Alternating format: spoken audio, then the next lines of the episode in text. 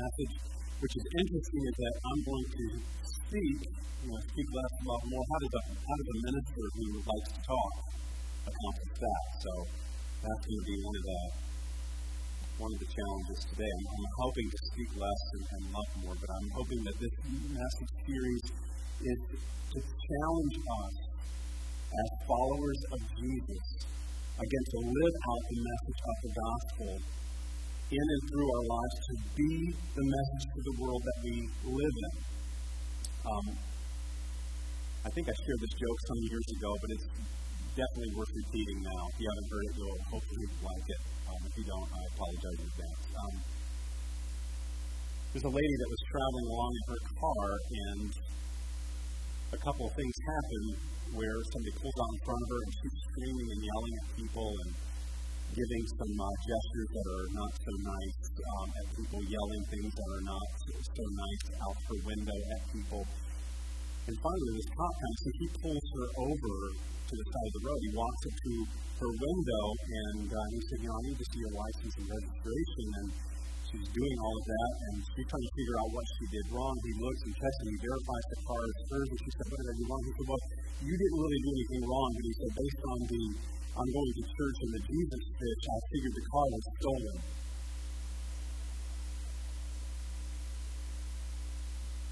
Think about it a minute, it'll hit you. Do we just say it or do we live it? Do we just proclaim the message or are we the message?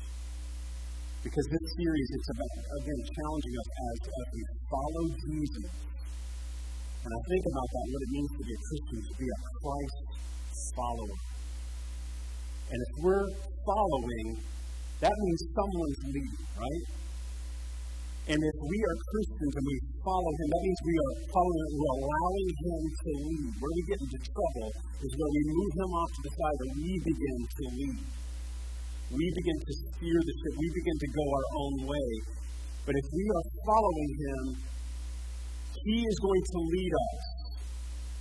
And He's going to lead us to spread the good news of the gospel, yes, by what we say, but how we live out our faith practically and authentically. And so today is authentic faith, real. When we see that word authentic, it's the real us.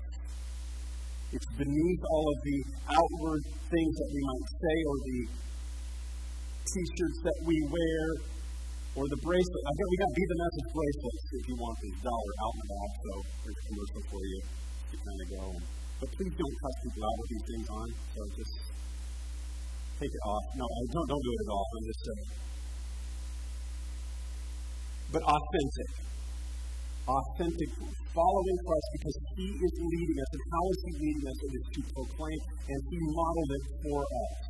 But there's a temptation to turn Christianity into religious words, sermons, or slogans or cliches. And I'm here to say, say that Christianity is not a sermon or a slogan. It is about relationship with Jesus. We cannot forget that, that Christianity is about a relationship with the Savior. It's not about what we just say. It's about who we are and what we do and how we are Jesus to the world around us. What do they see in us? Living out the relationship with Him, right? I'm in relationship with Him, and how do I live that out? And it should be in this order. He loves me. And again, if we miss the relational aspect of the gospel, we get very religious and we get somewhat duty driven. And that's what separates Christianity from all the religions in the world because the, the, the other religions are based on works and how well you are doing and how we believe that the work has been done and it's a relationship with the Savior. But we struggle with this because if we get outside of the relationship in love, we will miss the point. But He loves me, and understanding He loves me, I love Him, and then I love others. But isn't the temptation for us is to earn his love by I love others, and so I scramble around and I'm trying to just do nice things, and I love others. I'm trying to love him, and then I hope he loves me. Isn't that the order that we get it in sometimes? To try to earn. But it's walking in confidence that he loves me. I can't earn that. I can't do enough good works. I, he, he deeply loves me. And then understanding that it makes me love him. And then understanding that I want to love and serve others. And so we are to proclaim the good news, but we are to do it more with how we live than what we say. Here's the key verse of this series if you're looking for something just to kind of maybe memorize. Some of you may have already memorized it. Some of our Awana kids may have already memorized this. Uh, but this is just a good passage to meditate on over these next few weeks. 1 John 3 18. Um, John, again, he writes a lot about love. He's, uh, he proclaimed himself as the disciple that Jesus loved. And, um, in John 15, he talks about that we should abide in the love of God, remain in the love of God. We, you know, it, that's that passage that says, He is the vine, we are the branches, and we are to remain in Him, to stay connected to Him. But also, the, the, the important part is to remain connected to His love. And so in 1 John, he talks about, uh, and I love 1 John 4, 7, and 8, you know, uh, beloved, love is of God. Everyone who, who loves is born of God and knows God. And so he writes here in 1 John 3 18, Dear children, let us not love with words of speech, but with actions and in truth. And that's this convicting message that we are going to walk through over these next few weeks. Should we love with words? Yes, we should. But what he's saying is there's been a lot of that without a lot of the actions and the truth. We should be loving in action and not just words. It's a, it's a very convicting thing. We have lots of words, but it is our actions that prove our message. The old adage that actions speak louder than words. Talk is cheap, right? Are we talking the talk or are we walking the walk? Do people see his life live in and through us? And that's why Paul says, you know, I am crucified with Christ, nevertheless I live. It's not I, but Christ that lives in me. And so that should be all of us as followers is to say, Jesus lives in and through me. Now, let me stop here by saying that does not mean that you are aiming, you know, it's like, well, we, to be a good Christian person, person I have to live a perfect life. No, he's even seen in when we blow it in our response to Him, because even repentance reveals His work in us, right?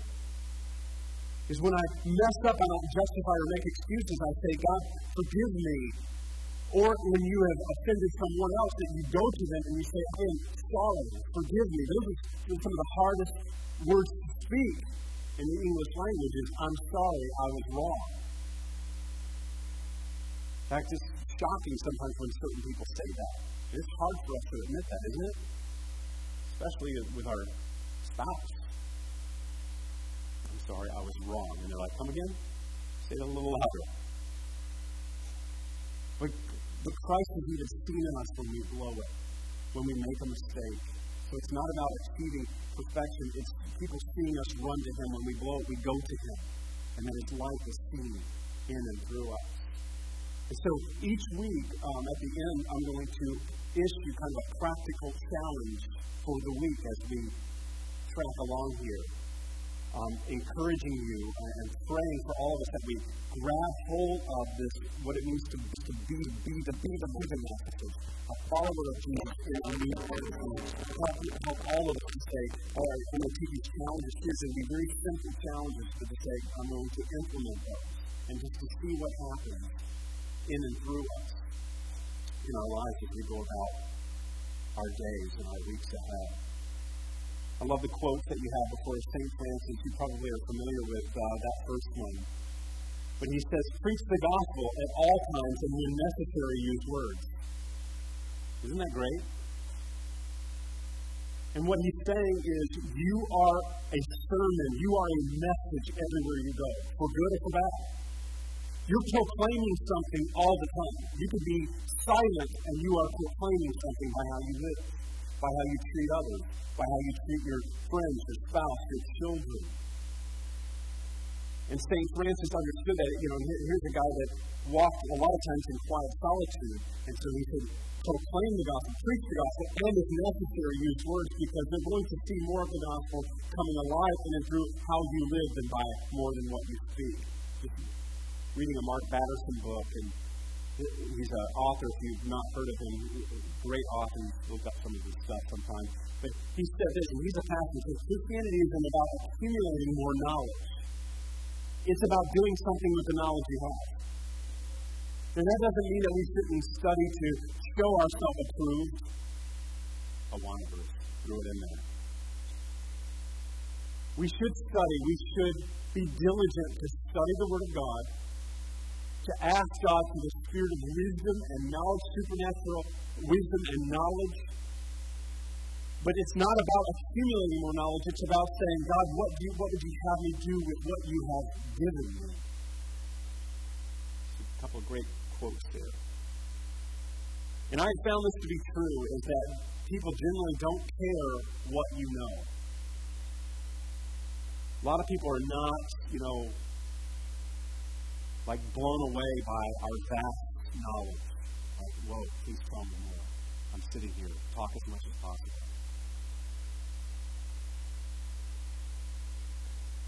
But they do recognize when we care about them. I don't know of any people who have been debated into the kingdom of God. If you have any story, please share that with me after. I'd love to hear about it. Because I think that that is a miracle. That somebody that you, with, with knowledge, that you can somehow debate someone into becoming a Christian into the kingdom of God, that they go, you know what? I think you're right. By everything that you said.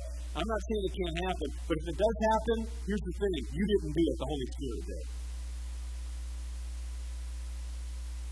But when I'm talking about debate, when, when you just have, you know, this side versus this side and you're just going at it. Because if you, if you, all you need to do is watch some evening news shows to find out that people, a lot of, most of the time, are not going to say, you know what, I think you're right and I'm completely wrong about this. Wouldn't you like to see that on, on a news show? You know, crossfire, you know, and then, and then finally one of them says, you know, I think you're completely right and I'm completely wrong. I think I'm going to just go ahead and give you my mind and leave now the host would fall off his seat. So they're there to debate that point, and they use these talking points and talking points and talking points, and neither side goes, I've never seen it happen, especially on news shows, where somebody's saying, you are completely right and I'm completely wrong. No, I'm here, and I'm going to batter you with all the knowledge that I have, and hopefully maybe convince somebody out there. But nobody's been debated into the kingdom. But people are drawn to the kingdom Again, it's the work of the Holy Spirit, first and foremost. He convicts, he's drawing people to the gospel, pointing people to Christ. And it's not that we won't proclaim things with what we say, but I tell you, when we're living and we're being the message, then they'll want to know what's different about it. That's why Peter says, he said, be ready to give an answer for the hope that's in you. And so he's talking about us proclaiming something, but it, it's interesting. He said, be ready to give an answer for what the hope. In other words, they see something in you, now they want to know. You're being the message before you're conveying the message. So it's not that we never proclaim on our mouths, but it's going beyond that and living it out. Notice that Jesus, he talked about serving, but what did he do? He served, right? He talked about giving your life and, and laying in your life with sacrificial love, and he didn't just talk about it, he did it, he modeled it. I love how he's talking about serving and you know the, the upside down kingdom of God that, that it's uh, you know he says you want to be great, be the least, and all of that, and then he gets to the most vulnerable time of his life, John 13, and he begins to wash the disciples' feet, and he takes on the form of a slave to not just say it, talk about serving, he served. Then he tells them, Go and do this for each other. In other words, go and serve. Have a, have a culture of serving. Not just an event of serving. And we do have events of serving, but this is to kind of change the, the way we're wired, to change the DNA to say that we are we want to be a serving people, not just go to a serving event. Does that make sense? And so Jesus modeled it. He didn't just talk about serving, he served. He didn't talk about just talk about loving, he loved. He didn't just preach about laying down one's life, he modeled that on the cross. He said, This is this is love. This is my demonstration of love for you. Now go and lay down your life for each other. Let's look at Matthew 23 in this kind of confrontation of being the messenger and, and, and the speaking words. Jesus said to the crowds and to his disciples, and this, this is where uh, Jesus is, is, is going at the Pharisees. They were the religious people of the day. They were the brilliant minds of the day. Uh, they, I mean, they were highly revered as, you know, the, the, kind of the, the religious hierarchy of the day but they have missed the point. And he says to the crowds, to his disciples, he says, the teachers of religious law and the Pharisees, in other words, the church people. That's what he's saying, the church people. And the, and the Pharisees are the, uh, the official interpreters of the law of Moses. So practice and obey. Uh, so he says that, that, that they are the official interpreters of the law of Moses. And so he says they have good information. So practice and obey whatever they tell you, but don't follow their example. God forbid that is said about us. Listen to what they're preaching, but don't live like they do. And that's what Jesus is saying about the religious people. He said they have good information. Their theology and doctrine, as they talk about the law, it's good, but don't live like they do. If when they don't practice what they teach, they crush people with unbearable religious demands and they never lift a finger to ease the burden. That is talking the talk but not walking the walk. Instead of lifting burdens off of people, instead of serving people, they actually are crushing people with religious demands and their knowledge and say, you know, you need to know what we know. You need to be like us. And then they don't lift a finger, basically to set themselves higher than everyone else. God forbid that the church become that. But we take the example of Jesus who came as one of us. And then 1 Timothy 4, 12 through 16. Paul is writing to Timothy. And here's Timothy as this young pastor, and here's what Paul's saying to him. Paul is kind of his spiritual father, and so he's giving him some fatherly advice here. He says, Don't let anyone look down on you because you're young. Timothy was a young man, he was a young pastor. Young people, let that be a pastor. Don't let people look down on you because you're young. But all this passage is to all of us because to set an example for the believers in speech, yes, okay? Speech, but then what did he say? He mentioned speech in conduct, in love and faith and in purity. In other words, yes, proclaim it, but make sure you live it. Timothy, don't just say it, live it. Don't just proclaim the message, be the message in conduct, in love, and faith and purity. He says, until I come, and he says, devote yourself to the public reading of Scripture, to preaching and to teaching. So there again is the yes, pro- profess it, proclaim it. Do not neglect the gift which was given you through the prophecy when the body of elders laid their hands on you. But be diligent in these matters. Give yourself wholly to them so that everyone may see your progress. And then verse 16, he kind of ends this kind of statement here by saying, Watch your life and doctrine closely. Watch your life and your doctrine. Doctrine's what you believe, it's what you teach, but your life is how you live it out. In other words, are you a walking, don't be a walking contradiction. Don't just speak it, live it. And then he says something I think that is very weighty. Persevere in them, because if you do, you will save both yourself and your hearers. You will save, this thing is about salvation of people's souls. And as a people, what we want to do is we want to proclaim as a church and as a people, as followers of Jesus, to people that don't know Him. We want to persevere in that because it will save them. If we're a walking contradiction, we can actually interfere with God's work in them. If we're proclaiming it one way and then we're not living it, then they say, hey, I live like that. I don't need to go and be a part of what you're a part of to understand that. And so we can actually interfere. Again, this is not living life of, of perfection. It's when we blow it, they see us running to Christ. Watch your life and your doctrine closely. I love, again, the example of Jesus. John 1, we're told about the mission of Jesus. In the beginning was the Word. And the Word was with God, and the Word was God. And then it goes on to say that the Word, who is Jesus Himself, it says, He became flesh, and He made His dwelling among us. He came. He, being God, took on flesh, becoming one of us, so that we could understand His life message. Not just to proclaim the good news, but to become the good news.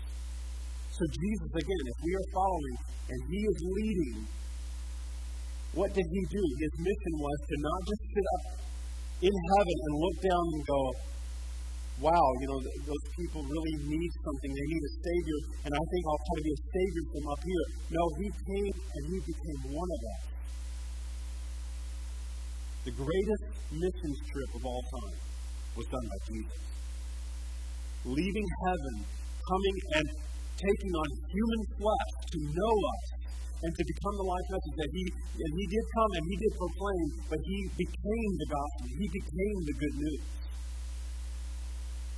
And that's when, when he left and he gives us the Spirit, he, the Holy Spirit, he said, Now you guys go and be the good news. Take my example. Don't just proclaim it, be it. So he who knew no sin became sin. He took on our sin, he took on our shame and our guilt, and he died a criminal death on the cross so that we could have life. So he did walk the walk. He lived it out. And that's why you're saying the Word. As he's called the Word, I love that. The Word himself is more than a message, it's more than what you read, it's a person, it's Jesus.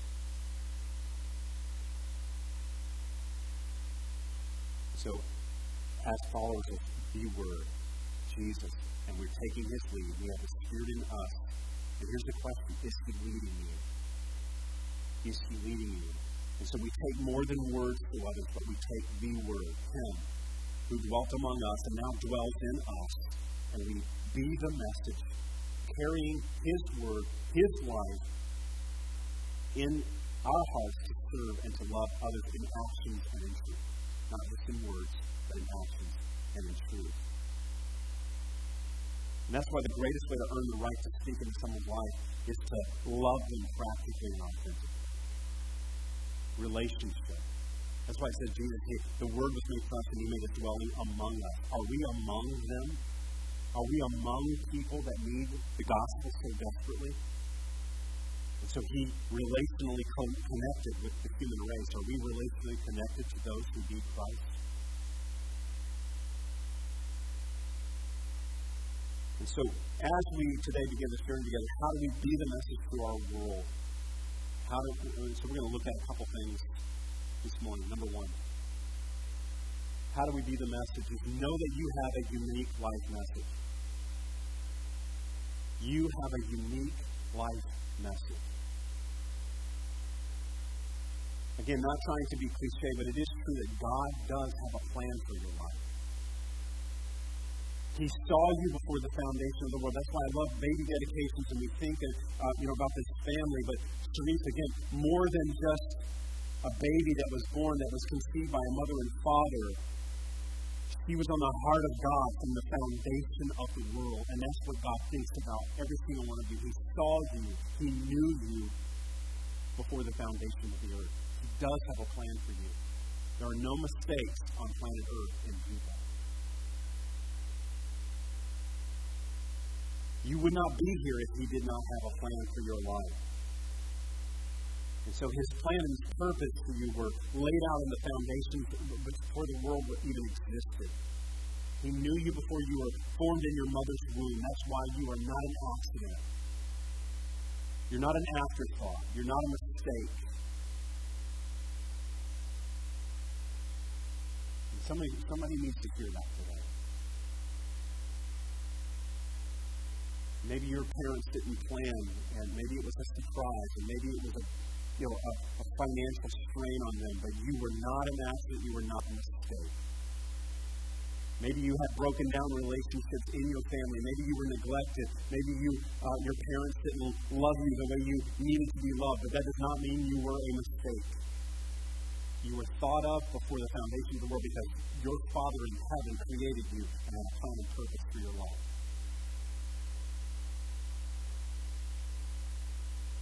And so we were created to be loved by God and to love Him and to bring glory to Him.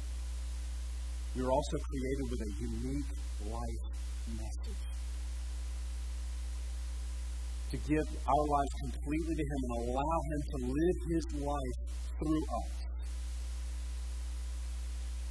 And here's the only way that we can find that life mission and that purpose is when we unconditionally surrender our lives to Jesus. Christianity cannot be understood by a 50%, 80% commitment. It's an all in, I'm giving all I am, unconditional surrender. Here's my life, God. I don't want to live for my own self. I don't want to be God anymore. I want you to be Lord of my life. That's when we begin to understand our life mission. Jesus says this. You know, he's asked several times, you know, what's the greatest commandment? And he says, love God with all your heart, all your soul, all your mind, this is the first and greatest commandment, and the second is like it love your neighbor as yourself. And then he says, all the law and the prophets hang on these two commandments. In other words, it all boils down to this. He says, to simplify it, this is it. Love God with everything and then love other people. But understanding that first, God loves you. He loves you. Now love him back and love other people. And he says, all the and prophets, everything that we're seeking, all the kingdom of God can be boiled down to this reality. This is why you were created. And so when we belong to Jesus, he, our, our unique life message, He then redeems our past. All the, maybe the failures or the hurt or the brokenness or the abuse or all of those things, those labels that Gary talked about. All of that stuff can be redeemed by Jesus. That He can take the hurt and He can heal the hurt, and then He can make you, through Him, through His work in you, a, a healer of hurting people. It's a beautiful thing. And so your unique life message, you, that, that nothing is wasted, that you went through something, and now God says, I want to heal that part of your heart. And I want to make that part of your unique life message that, yeah, you struggled with this addiction, and now I'm going to set you free. I'm going to heal your heart, and now I'm going to release you to minister the love of God to other people that are addicted. God says, that which the enemy meant to destroy you with, now you're going to advance the kingdom, and other people are going to be touched by your unique life message. Or you were abused and you were broken, and the tendency is to get bitter and be unforgiving, but he takes that, he heals that. He helps you to forgive in the place because we, in, in and of ourselves, when we've been doing something, we can't just in and of ourselves, just find it easy to forgive. But by his Spirit, he helps us to forgive others, and then that which the enemy meant for evil to be, make you bitter and depressed, he heals you, and then you become a healer, and, and through the power of the Spirit, reach people that have been abused and are hurting. A unique life message that he redeems the past that's how we can be the message. Redeems us. His work of grace and mercy in our lives. What He's healed you from. What He's set you free from. What He's forgiven you for. Your hurts, your shame, your sins, your brokenness. And then He makes us wounded healers. Also, your unique life message includes the people that you are around. Your sphere of influence the people that you come in contact with every day. If we believe that God has ordained our lives and He's the author of our lives, He's put us at this place in this time in history around the people that we are around, around our family, around our friends, around the people that you bump into each and every day, coworkers, friends, people at school. They are a part of your unique life message to love and to pray for and to serve. It's not by accident. So, number one, know that you have a unique life message. Number two, listen for his divine whisper. How do we be the message? We listen for his divine whisper. when we belong to Jesus, we want to know what He wants us to do, right? Isn't that a natural thing? God, what, what do you want me to do? And so, how do we begin to know? We listen. And here's the thing about God God usually doesn't shout. He does sometimes. He'll shout through circumstances, he'll shout through certain things. But more than not, he regularly whispers. Why is that? Glad you asked. Great question. You guys like that segue? Um, God is relational. Again, if we forget that fact, we miss the boat. God is relational. Jesus is relational. What do you have to do when you hear a whisper? Anyone, shout it out. You have to get close. Jesus wants to draw us in so he can whisper to us. And he can speak into our hearts, but we have to be close. And that's what he's always wanted nearness and closeness. Sometimes we want him to shout stuff, and he says, I want you to be near me. And I, I, I preach that from experience. I've been at times in my life where I've been groaning and asking God, and I, and I shared this some time back, but we, we, went, we went through a, a season in our lives when we were living out east, and I'm telling you, it was the hardest, one of the hardest times spiritually in my life. Because things were not working out like I thought they would, uh, or, you know, I had informed God how they should. Have you ever done that? You, you know the plan, right? And you're like, God, if you would just listen to me, we'd have this thing straightened out. God's like, yeah, slow down there, tiger. Um, and it was a very difficult time, and I'm, I'm, I'm, just like groaning, God, please speak something. And I would have these times of prayer, and, and, and I was really, in his, in, his, in his presence was very sweet, his closeness was very sweet, but I missed out on all that. I mean, it was sweet temporarily. Then I would go home after praying, and, and Athena would say, Did God speak anything? I'm like, No. I would just be mad.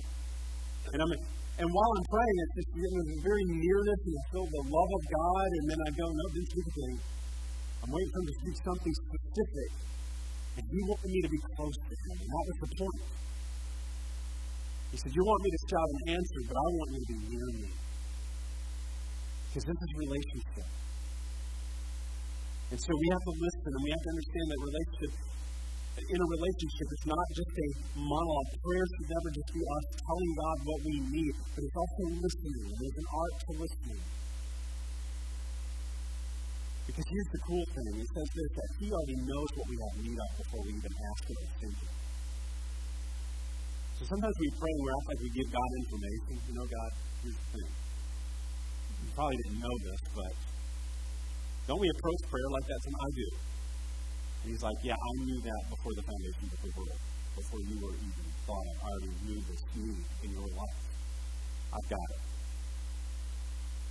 So it's kind of funny how we, but to love God, to walk in relationship and listen for Him, to find whisper. And if we train our ear, we'll find that He's speaking a lot. He'll speak through little things and not big things. It sometimes feels that He's silent, but a lot of times He's just whispering. And we're waiting for this big, loud thing, and He's talking in hushed tones. We approach God sometimes again that we that he doesn't have the information and we need to fill him on what's going on. I love this story um, in First Kings, and you have it up here. There was a time in Elijah's life that he needed clarity from God, and he was he had had a major victory, and now he was feeling depressed. He was feeling anxious. Mean, he was saying even to the point where God just wanted to kill me.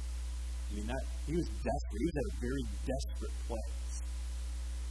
And God draws him away, and he needed to hear about what God wanted to do. So he was discouraged, and, and then we pick up the story, and this is in 1 Kings 19. It says, The Lord said, Go out and stand on the mountain in the presence of the Lord. For the Lord is about to pass by. And so, you know, he's thinking, great. He's getting ready to yell at me. He's getting ready to shout. He's getting ready to hold up a sign, neon lights. Here we go. So he goes out there. Then a great and powerful wind tore through the mountains and apart and scattered the rocks before the Lord. And you're thinking, God speaking. Here, here it is. It says, but the Lord was not in the wind. Didn't that even seem kind of humorous as God saying, You want me to speak to you? And he's looking for something real, like, you know, significant, and God allows it. By the way, that wasn't me. That wasn't me speaking. I, I allowed it to happen, but that wasn't me. After the wind, there was an earthquake. That would kind of wake you up. But the Lord was not in the earthquake. After the earthquake came a fire, but the Lord was not in the fire. And after that fire came a gentle whisper. If we're not careful, we get our eyes on the earthquake and the moving and the shaking and the wind and the fire, and we're waiting and waiting. God's not in any of that. He's behind you going, here. Turn around. The whisper. And again, I say that because I'm as guilty as anyone. If you're like me, we love the loud answer. We love the big wow. And God does that sometimes, but it is rare. He uses speaks in a hushed tone. We think God is in the big events, the loud manifestation, but most of the time He's standing to the side whispering when we are looking for the big things. But sometimes His whisper is found in the smallest of things. We want to do something big for God, and God whispers for us to take a small step of obedience. Just a step of obedience. He's the one who does the big thing, right? He's the one that's working. It's the Holy Spirit that's working in the human heart. And He's asking us to take a small step of obedience. We can't do anything big. He doesn't ask us to change the world. Jesus is the world changer. But He's asking us to take one small step that will be a part of His work on the earth. And we leave the results to Him. But to hear a whisper, you have to be intent and to be in tune, right? That's why we have to be prayerful and watchful and, and keep taking those steps of obedience. Sometimes we're looking around and we're like, God, we're looking for that big thing of, you know, that Philippian jailer story where the guy falls down on his knees at, you know, in the Walmart parking lot and he's like, Bruce, what must I do to be saved? And we're like, just like God speaking. Wow, this is cool. We like that, but that's rare. But it might be that person that this whisper is that person that I see that seems down, and I'm like, wait a minute, God, do you want me to encourage them? Do you want me to give them a kind word? Do you want me to serve them in some way? And it doesn't have to be anything huge, it just has to be intentionally listening. Step of obedience. There was a, I, I shared the story some years ago too, but there was a book written in the 90s um, by a guy named Steve Sjogren. Um, he planted a church in Cincinnati, um, I think late 80s, early 90s. And, you know, he was doing all of the church planting, kind of the playbook of church planting. You know, you go and you, you, you know, you go to a mall on Sunday and you can find people that are not at church and you're handing them literature. Here's a new church starting and we'd love for you to come. And, they started this endeavor, and you know, and, and after some time, they hardly had anyone in the church, and so their their team is feeling discouraged, and he's just asking God, like, you know, what are we missing here? You know, we're in a large city. It just seems like just by even default, we would have like, you know, you know, 50 people that would show up. But he said, we're, we're just struggling here. And the Lord spoke in prayer, this gentle whisper, and said, I want you to start serving people.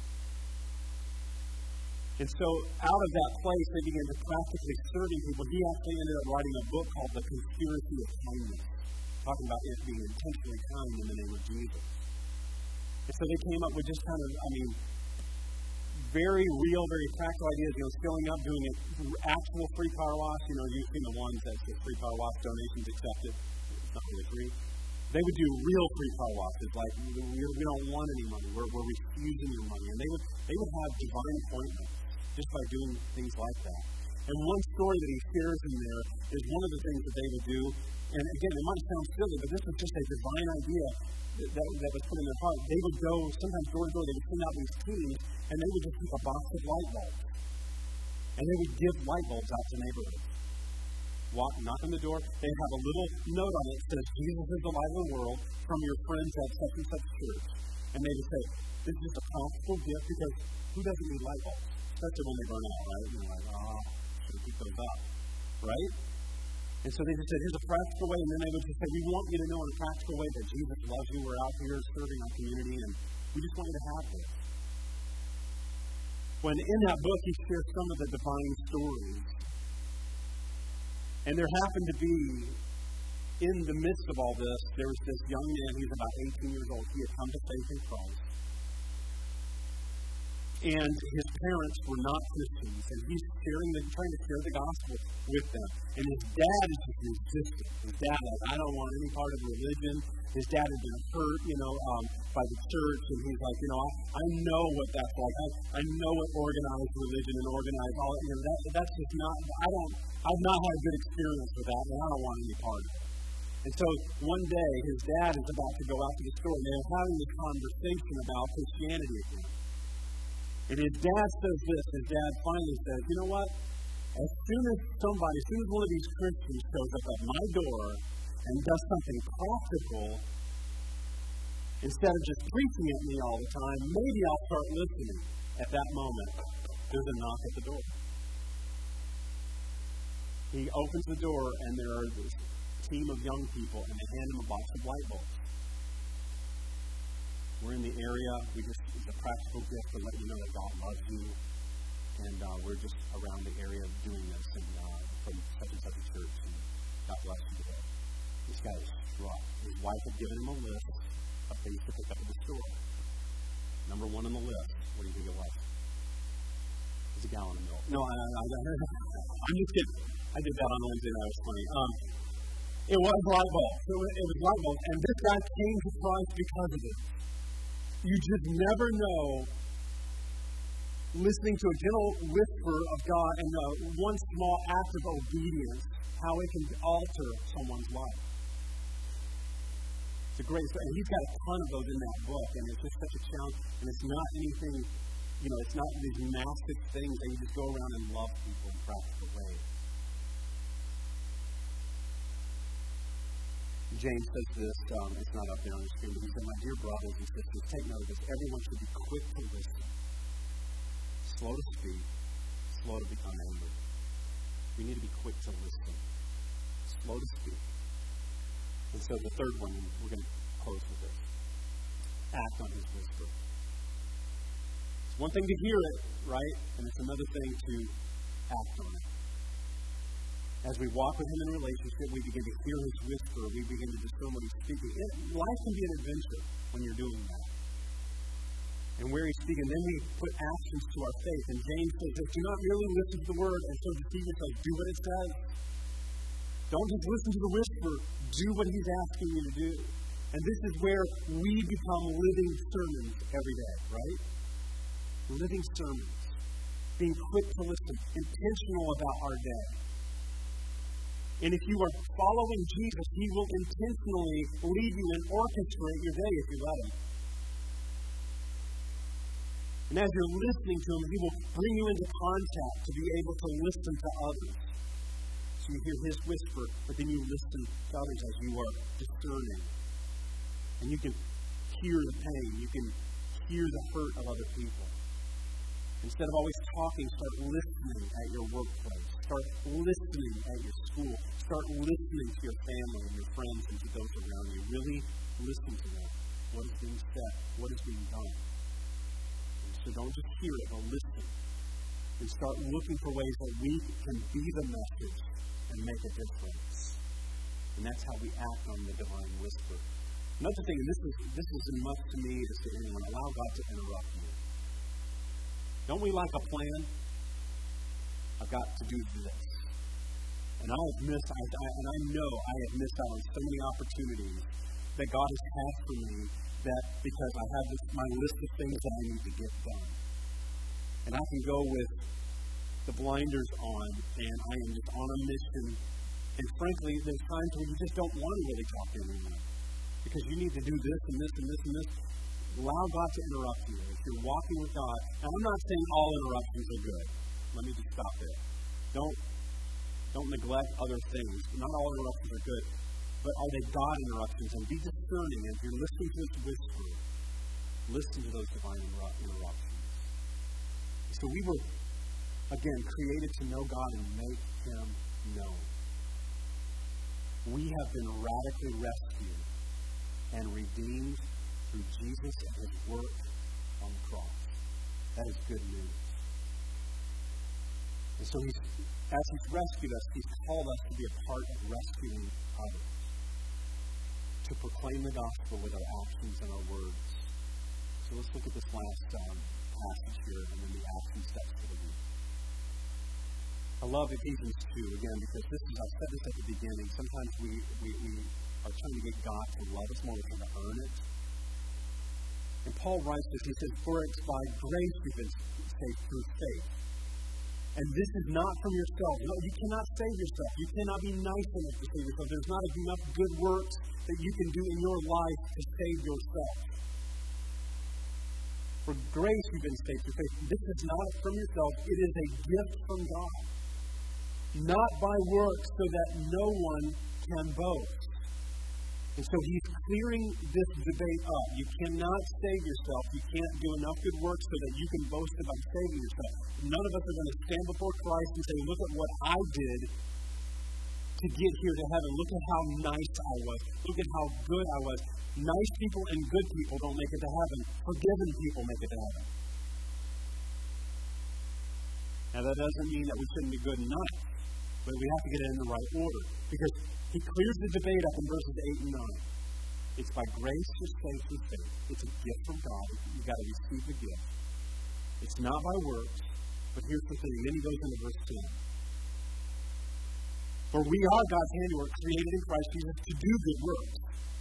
Okay? So he's saying that doesn't neglect the fact that we need to, but do it out of loving God. Do it out of you received a wonderful, precious gift in salvation out of that place, do good works. You do the works that you were created. Again, a lot of people get, we put 10 before 8 and 9. We do good works so that we can be saved. And, and he says, you can't do it. You are saved through faith. You are saved through the work of Christ. It is a gift. And out of that place of loving Him, saying, he, I understand this precious gift He's given me in salvation. Now, how did I get? I want to love Him and I want to do good works that He's created for me to do. Because he says this, he prepared in advance for us to do. He's created us, me and you, to be the message. He's created us to go out and love and serve and, and to do good works out of the place of salvation. So to understand that, he loves me, I love him, and I want to love others. So the action steps for this week, if you want to write these down, you can, but I want to challenge us to live this out over this next week. I encourage you that as you do these action steps, if you have testimonies, um, call me, email me, let me tell me. I, I would love to hear things. But number one is start each day intentionally asking God, what would you have me do today? Direct my steps and help me to listen to your whisper. Begin your day that way. Intentionally do that asking God, what would you have me do today? To write my steps, help me to listen to your whisper. And then the second one is be intentional about doing something practical for someone you regularly come across, someone that's right in front of you. It can be your family. It can be somebody that you see regularly, somebody that you have a burden for at the store. That you, there's a sense that when you see them, there's this kind of gnawing maybe in your heart. That's sometimes the Holy Spirit saying, pray for them. At the very least, pray for them. But ask the Lord, God, is there something that you would have me practically do for them? Drop them a, a note. Encourage them.